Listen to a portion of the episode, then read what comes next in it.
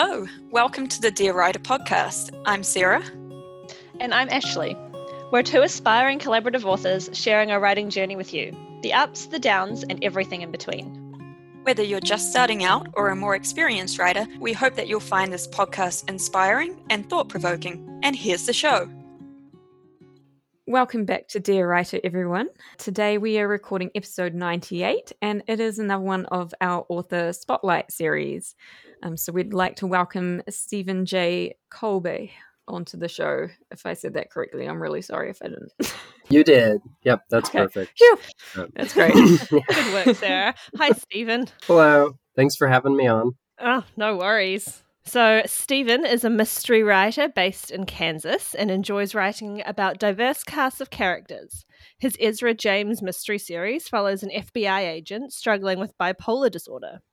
As a person with bipolar, Stephen uses his writing to advocate for more accurate representation of mental illness in media and to bring hope to those who struggle with bipolar and similar conditions. So welcome to the show, Stephen. I'm really looking forward to having a little bit of a chat about this mystery series, and it sounds like you have some interesting experience to go with it.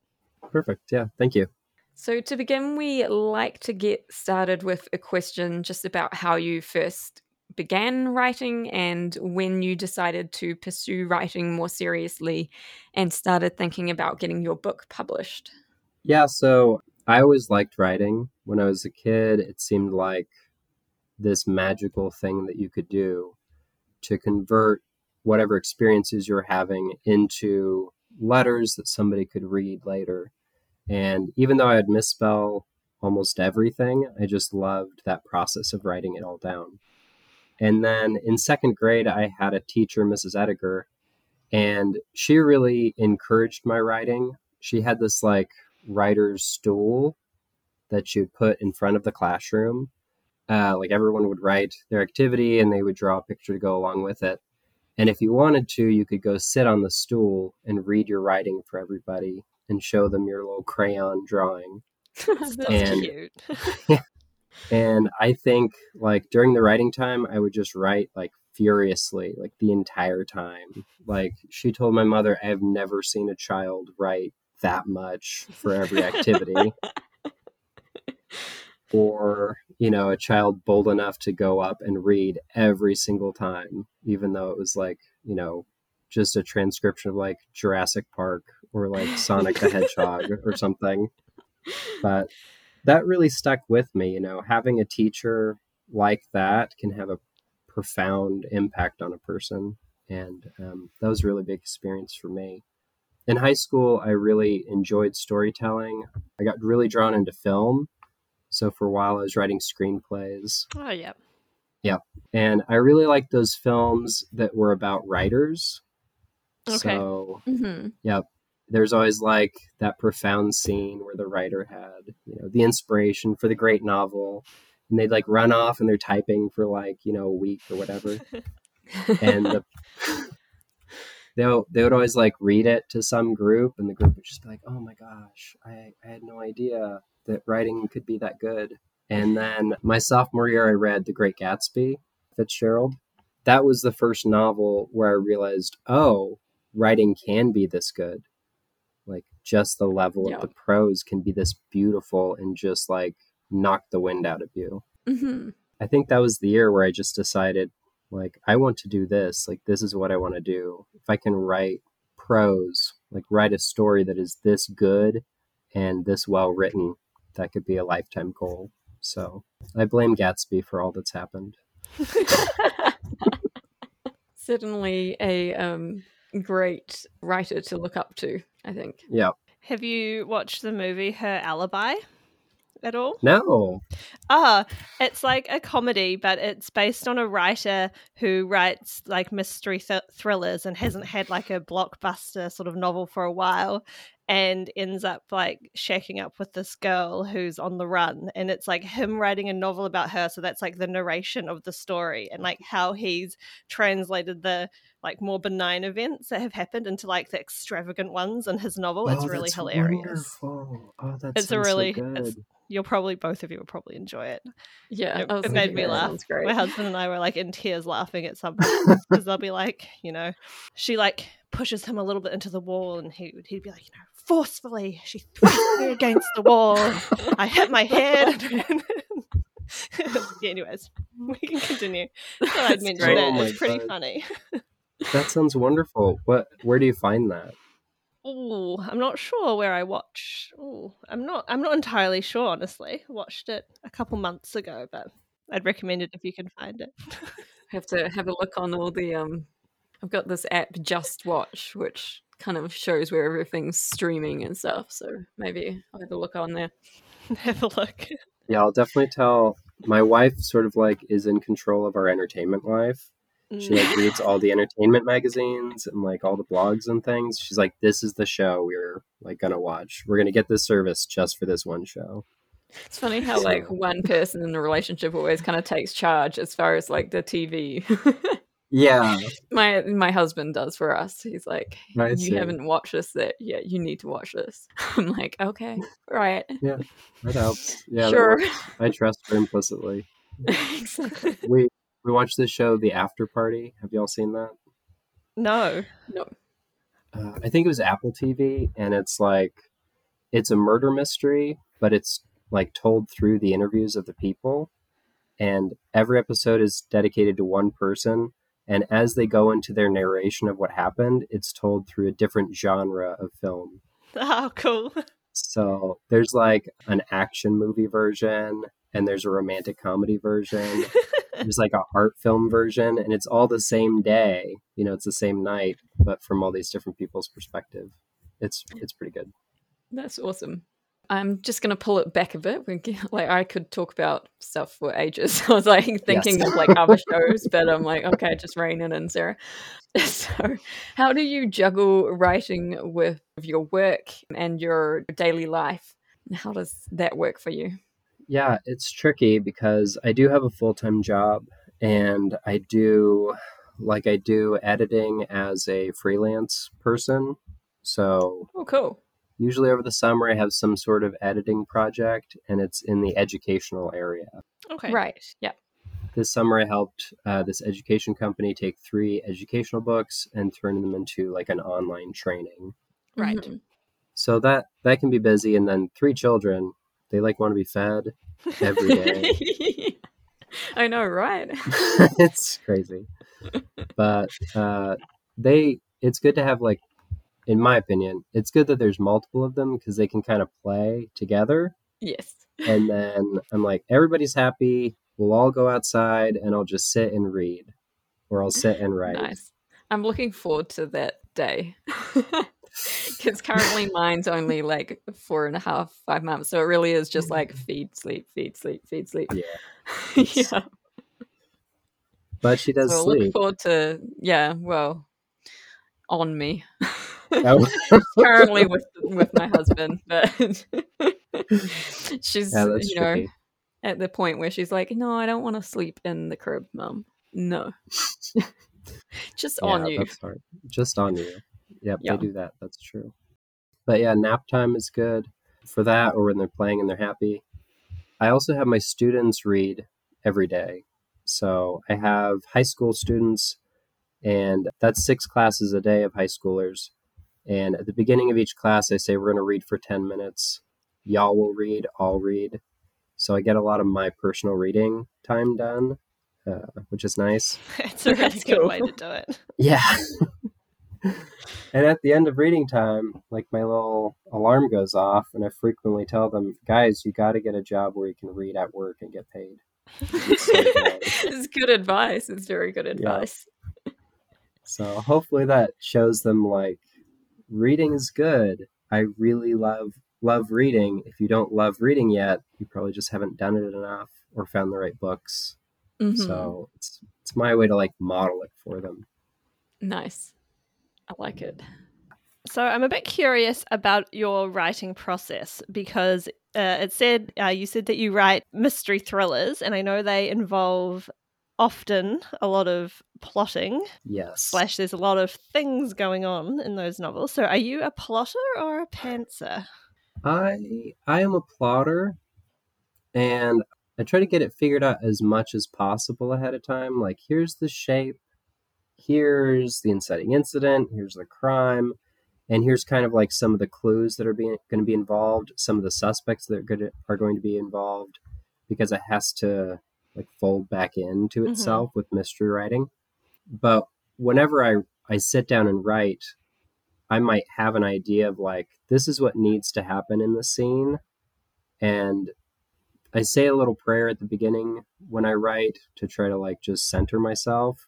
So some people like meditate or do something. That's my kind of like way of turning it over and saying, I have a plan, but here are these characters that I've created. If they have a better plan, they should do that thing.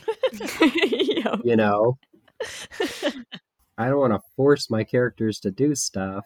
So it lets them kind of think about the situation. And as I'm writing, it's kind of a conversation with me and those characters. Like, how are they feeling? How are they going to decide things? Is this going to be out of character? If so, then maybe we'll go in a different direction. So my first book was like written, and there were all sorts of problems with it.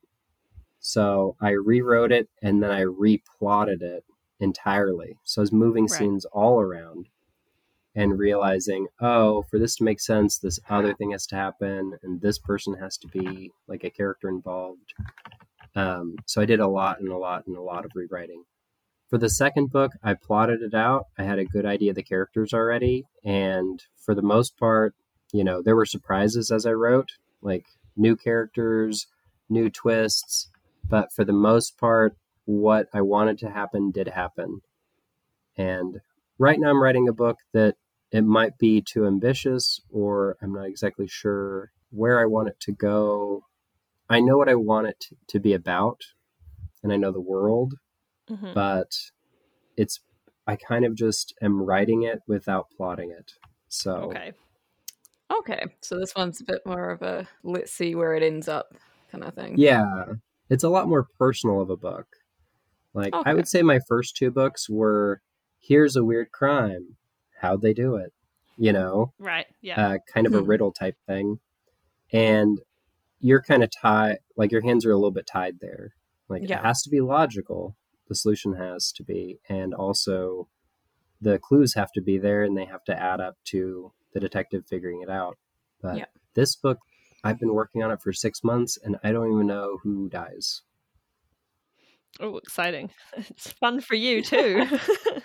So it's kind of a mess. Yeah, not stressful at all. How have you been finding that? The kind of letting the characters take the wheel a bit more? It's very frustrating because I have my characters and it's becoming a lot more about their experiences, because a lot of stuff happened in the first two books. Like, I have Ezra and he's got bipolar, but he's in recovery.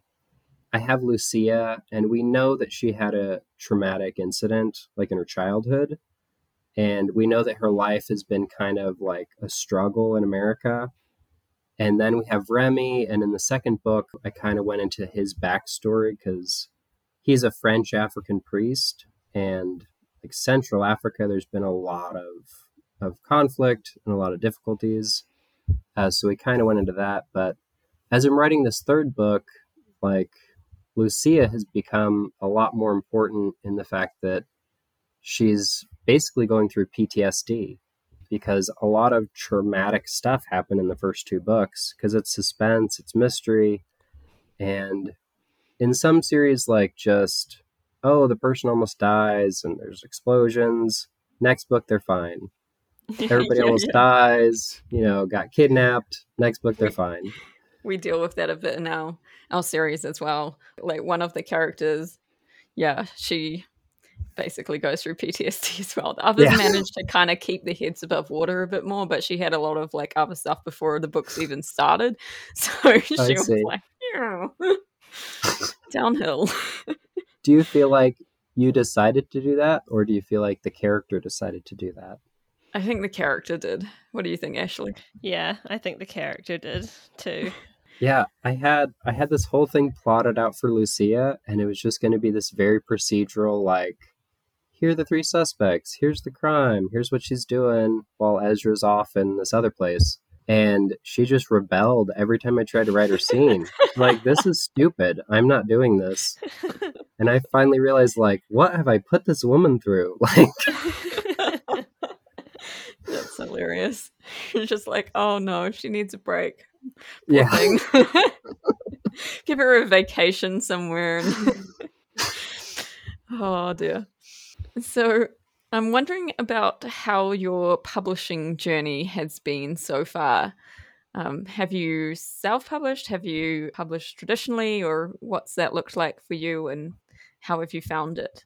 So I have published traditionally, and it's, I don't even know. We used to live in Manhattan, which is a college town in Kansas.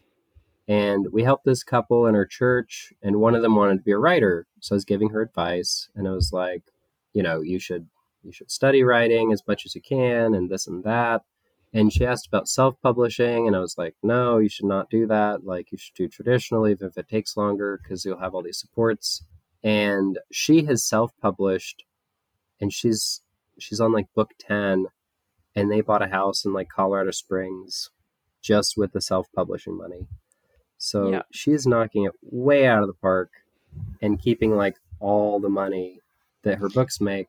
Meanwhile, I'm still teaching. But I do think it's kind of one of those things where like you can be really successful if you like in self-publishing, if you do it right and you hit the right marketplaces and you are able to successfully market yourself. But then like, you know, like there is a bit more like money to put into it to start with, rather than traditional publishing where, you know, they'll pay for your cover and they'll pay for the editing and like all of that. So it's always like a bit of just which pathway you want to go. But yeah, it's interesting seeing like, we like hearing about the different pathways. It's like really interesting when we do get traditional published authors on here. So how have you found like working with the traditional publishers? Have you found it like particularly restrictive, or have you enjoyed it, learned a lot? I've really loved it because I've had a really great editor who edits in that genre. She wrote in that genre, and then she became an editor in the genre, the mystery and suspense. And like my first book was not ready to publish when I sent it to her.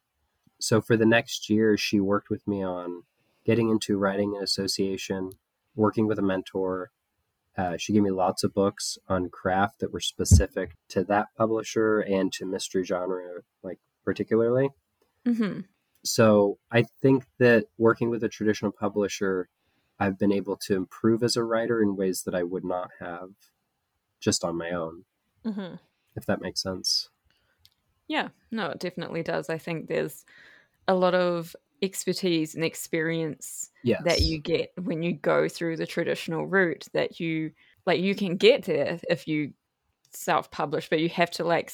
It's a bit more like, you know, blind leading the blind, trying to find your way a bit more, and you know, find those books and those resources yourself, which you know you can do. It's just it's a little bit. Maybe a bit of a longer pathway versus having someone help you by giving you those resources, right? Right. Yeah, and it's also helped me connect with a lot of other mystery writers. Mm-hmm. So there's an imprint at my publisher, and it's just mystery and suspense. So we review each other's books. We like get blurbs for each other. Like we connect and like retweet and all that social media stuff. But also they've given me lots of ideas about how to promote a book, how to like get on different services like BookFunnel and all that.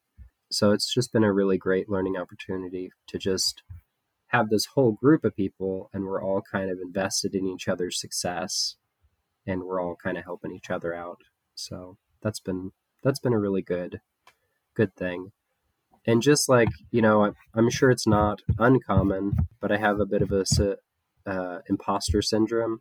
So having a gatekeeper. Everyone complains about the gatekeepers of publishing, but being able to get through one of them, I could just feel like, okay, I really wrote a book.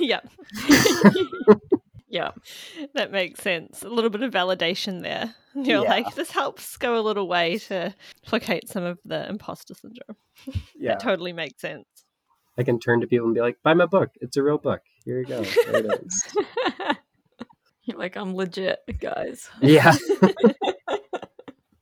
Sorry, I'm just curious. Like, I know that there's a little bit of a misconception among writers who do want to be traditionally published that the traditional publishers will market your book and do a lot of that work for you. I'm curious to how your experience has been in terms of marketing being joined to a traditional publisher, because I feel like a lot of writers do put in a lot of their own work and stuff, even if you're traditionally published. No, that's a really good point. Like I went down to my, I kind of moved all around for like Americana. So I went down to my high school in New Orleans, which was a creative arts high school, over spring break last year. And I sold them books. I like gave a book talk and I signed books for the students. And I was talking to my old teacher there, and she had a book come out of like, I think it was Penguin. It might've been one of the other big five. And she didn't have to really do any promotions at all for her book. It wasn't a bestseller at that time, but it had steady sales just from that publisher. Mm-hmm. So I think if you're going with those big publishers like Penguin, Random House, they do a lot of promotions and try to get their authors out there in real ways.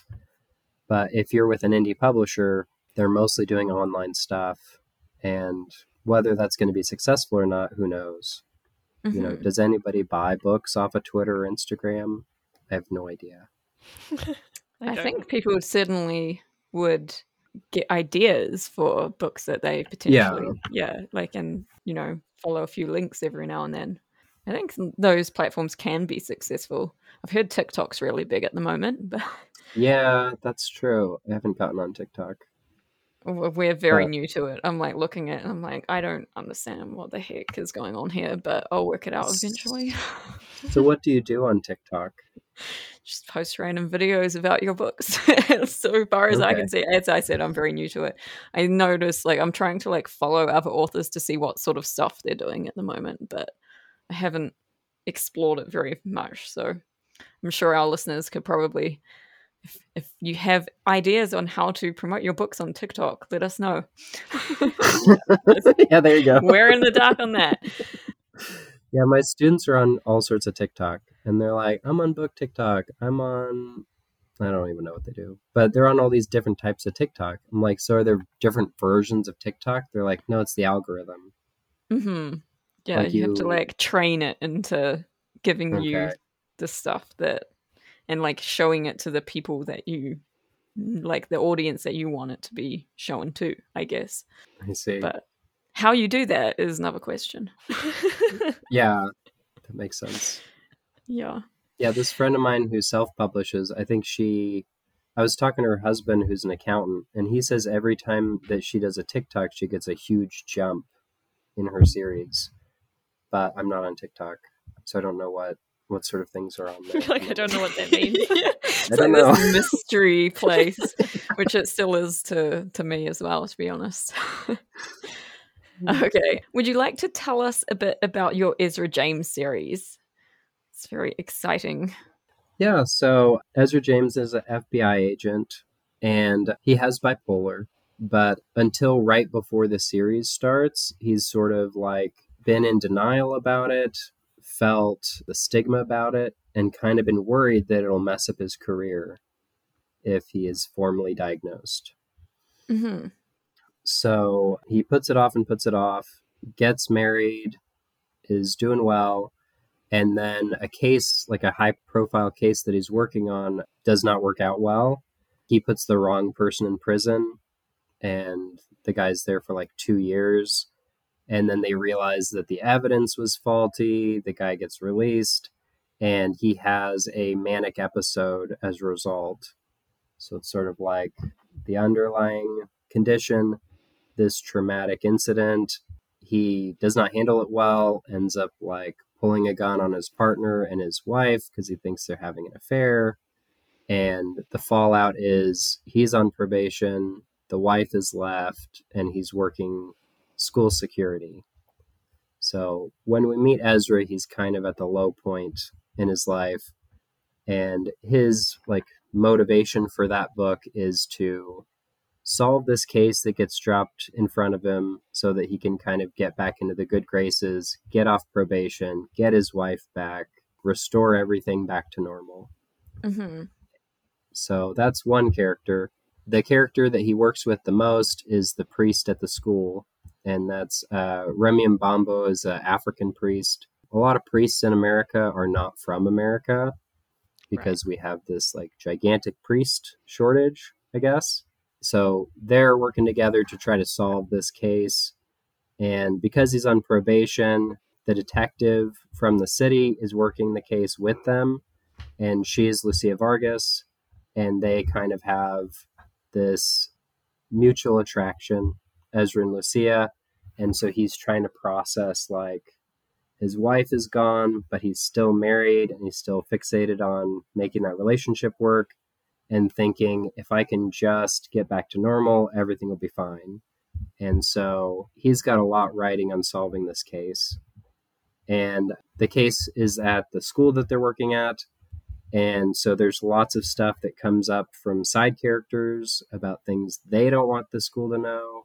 It's a Catholic school, so there's lots of stuff, that could get somebody fired or get looked at weird. So that was pretty fun to write about as well. Sounds really interesting. Yeah. Well, thank you. I like the setting you give, and then also the sound of how you've set the conflict up, and the characters want to get back to normal, is the driving kind of force behind it, and everything's just snow piled into this. It just sounds like quite a perfect storm to begin with, I think. Yeah, I was thinking the same thing. You're like, oh yes, I can see how this is the plot for a mystery novel, and a good setup for a detective as well. Yeah, I think it sounds great. I thought it would give me a lot to work on. So by the end of book 2, they're they're not back to normal, but they're at a new normal. And so then book 2, we can delve into that, what that new normal is like. So it's been a really fun. I've really enjoyed the characters. And wonderful thing about series, as y'all know, is that you get to stay with those characters and really learn so much about them and see them grow and change. My series is not an evergreen series. So a lot of police procedurals, mystery novels will be evergreen in that the character is essentially the same from book to book. Right. Yeah. I see what you're saying now. I was like, what's an evergreen series? And then I described it, and I was like, oh, okay, gotcha, okay. A Lee Child kind of series with Jack Reacher. Yeah. Kind of, yeah. I was just wondering as well, so one of your goals is to have sort of an accurate representation of bipolar and other mental illnesses in the media. I'm curious as to how you find that, because, I mean, being a nurse myself, I sort of know a little bit about it, but I also know from reading and other sources that oftentimes it's not accurately portrayed at all. And you'll be like, that's not even describing bipolar. That's schizophrenia, or sometimes I think the other one commonly mistaken is multiple personality disorder.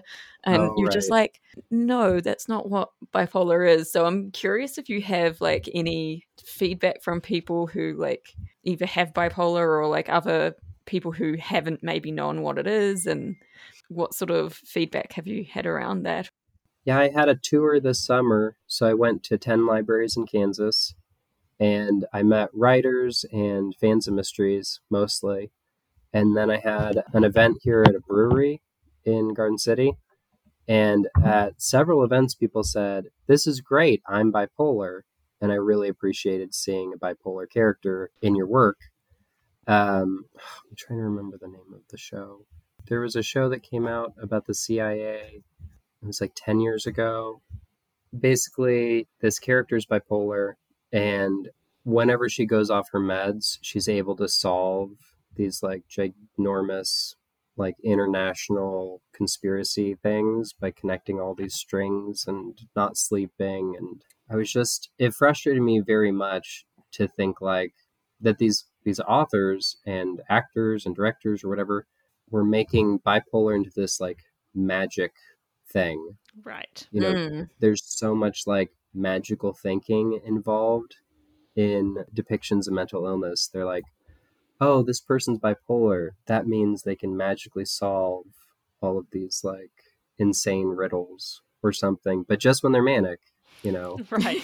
And they can be extremely creative, but just when they're manic, you know, so don't take your meds, you know? Yeah. That seemed to be I know that's not the message because they also show like negative sides, but that's just what I got out of it. Like if you're medicated, you won't. Yeah. It has a kind of thought behind it. Yeah. Like you basically voice it there that if you're medicated, you can't be that creative. And it's like, no. Right. Right. Like that's not what you want to be showing because, you know, like obviously if you're healthy and you're medicated and you're not manic and you're not depressed, that's going to be reflected in your work. I mean, I know that neither Ashley or I have a mental illness, but then, you know, like with COVID, we're just starting to really get into editing one of the books that we wrote during COVID where we were quite isolated. And there's a lot of like introspective writing in there that's like too much introspection. And we're reading through and we're like, what is this? Like it's very internal monologue-y and like it's very hard to edit. So, you know, like if you're healthy in your mindset, like I think that goes a long way to actually creating quality writing or like being creative in general, right? Yeah, it's frustrating to see, like, it's just frustrating to see that depiction. Mm-hmm. And the other thing one example that I like is, do y'all watch The Office at all? The show The Office? No, I started almost watching it at one point, but we didn't, too many shows basically. Yeah. Didn't continue. There's so much good television. But one of the characters is Stanley, and he has diabetes, right? Mm-hmm. And his life is just normal, like as a character, like he doesn't have any diabetic comas or like serious issues. Like you wouldn't know he has diabetes, except he mentions it a couple times because obviously he takes medicine, he stays on top of it.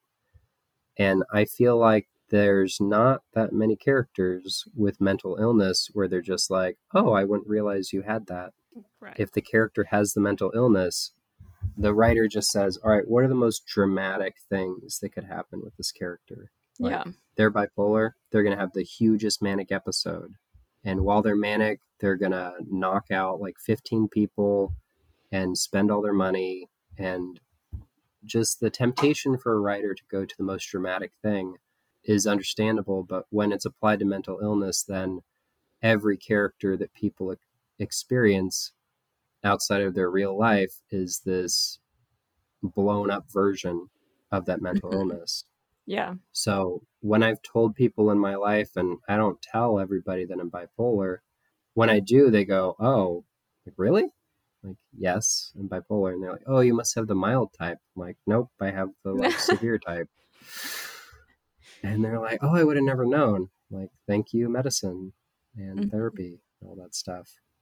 So I know that a lot of dramatic stuff happens with Ezra at the beginning, but it's kind of off screen, you know, it's sort of like his origin story. Here's this thing that happened to him before the book starts. And now during the book, he's just going to be a normal person. You know, it's kind of like what it looks like to live with it rather than, you know, this mental illness that like takes over the entire show and takes over the character, right?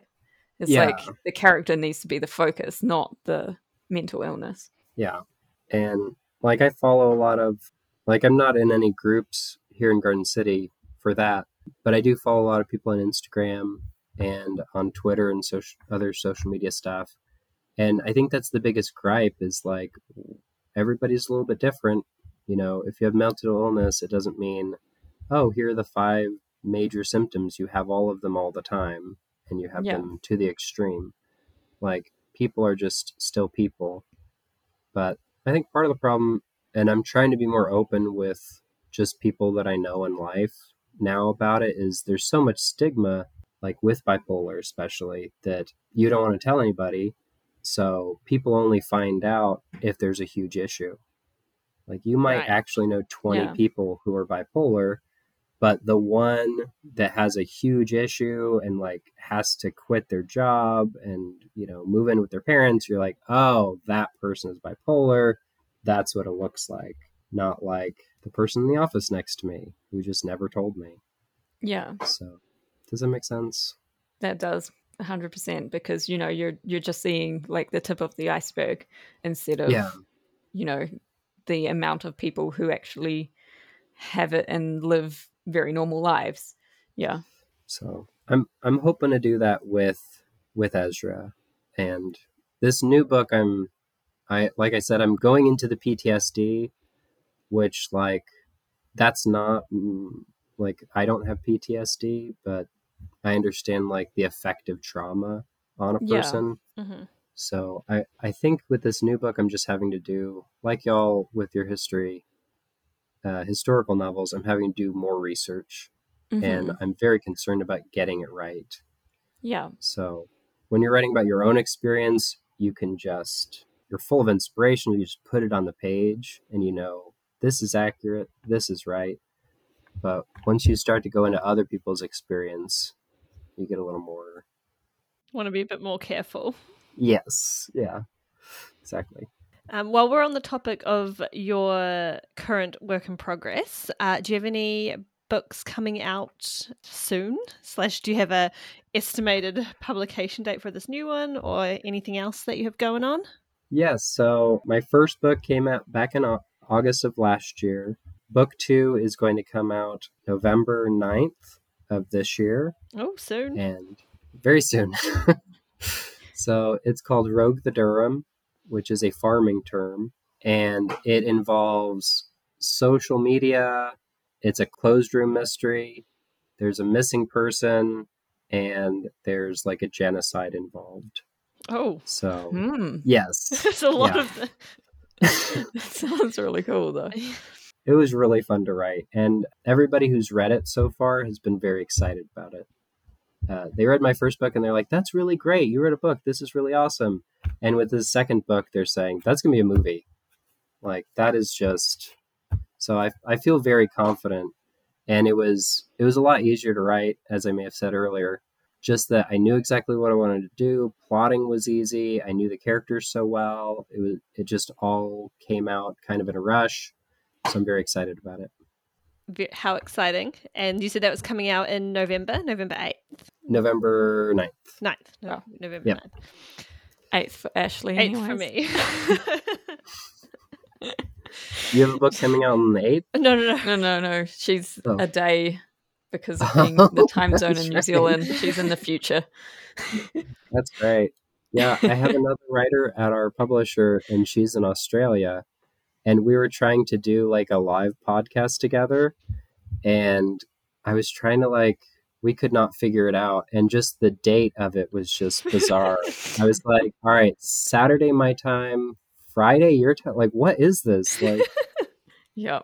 I had our recent one that we did we had Ashley in New Zealand, me in Canada, and then the UK. And it was trying to sort of organize all those time zones, and then it was 12 midnight for me or something, and I was like, hey, we're all on the same date. And to me, in my head, I was like, oh, okay, that means that it's gonna be Friday night. And then I realized that no, even though it's the same day, it's still my Thursday night.